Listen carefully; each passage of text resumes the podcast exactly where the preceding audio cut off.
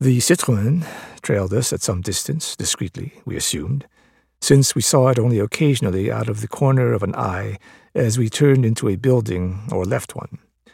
This routine continued for a week, with little result except that our feet got sore and our cash reserves got replenished. Intellectuals really liked hashish, as did some of the Bohemians of the Union, who were not such good law-abiding natives or children of natives that they did not like to get high. And some even bought the remedy, which seemed to them, in all its fine whiteness, rather chic. "Selling the goods doesn't offend you?" we asked Bon, uh, late one night at our new apartment. We were drinking cognac the way we sometimes did, using a teapot as our decanter, and serving the cognac in thimble-sized teacups. Poor Bon loved the cognac and saw no contradiction between imbibing that glorious liquid and saying, "The French got rich by stealing from us, right?" "Right. And then they tried to turn us French. They were worse than the Americans. The Americans betrayed us, but at least they didn't try to turn us into Americans. They never stole anything from us. They just wanted to sell us things. So here I'm happy to sell the French some things. They owe us." We doubted that the French understood our mutual history in that manner, except for the part about turning us French. After all, even as we criticized the French, were we not drinking their cognac? Oh, quelle contradiction!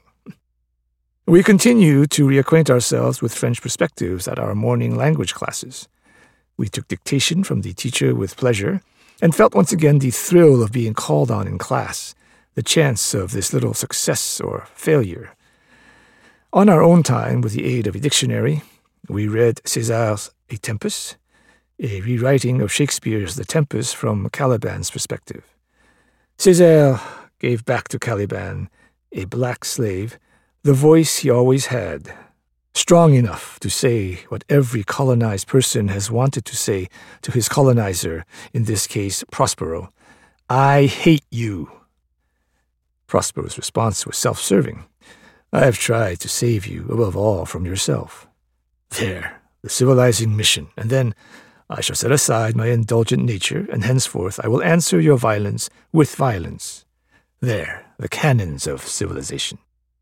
In blaming the colonized for a situation the colonizer created, Césaire's vision was like Fanon's in The Wretched of the Earth, where the violence of the colonizer begot the violence of the colonized.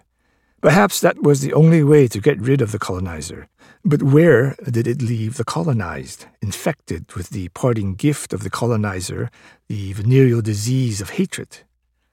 The triumphant among the formerly colonized would turn this hatred of the colonizer into a barely disguised self-hatred for letting themselves be colonized for so long.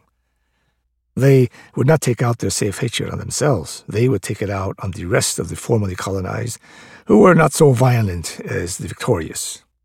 The only solution to this revolution was therefore another revolution, one to which we were committed, but whose shape we could not articulate, which was fitting, since our place in this allegory was that of Ariel, the mulatto slave of ambiguous loyalty, neither black nor white, a position of weakness that might yet be of some strength if Ariel could finally say something of substance, not having been given much to say by either Shakespeare or Césaire.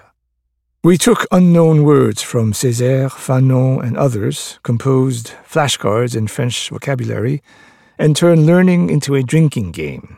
With Bon drilling us at night and us being forced to take a shot of cognac for every word we missed,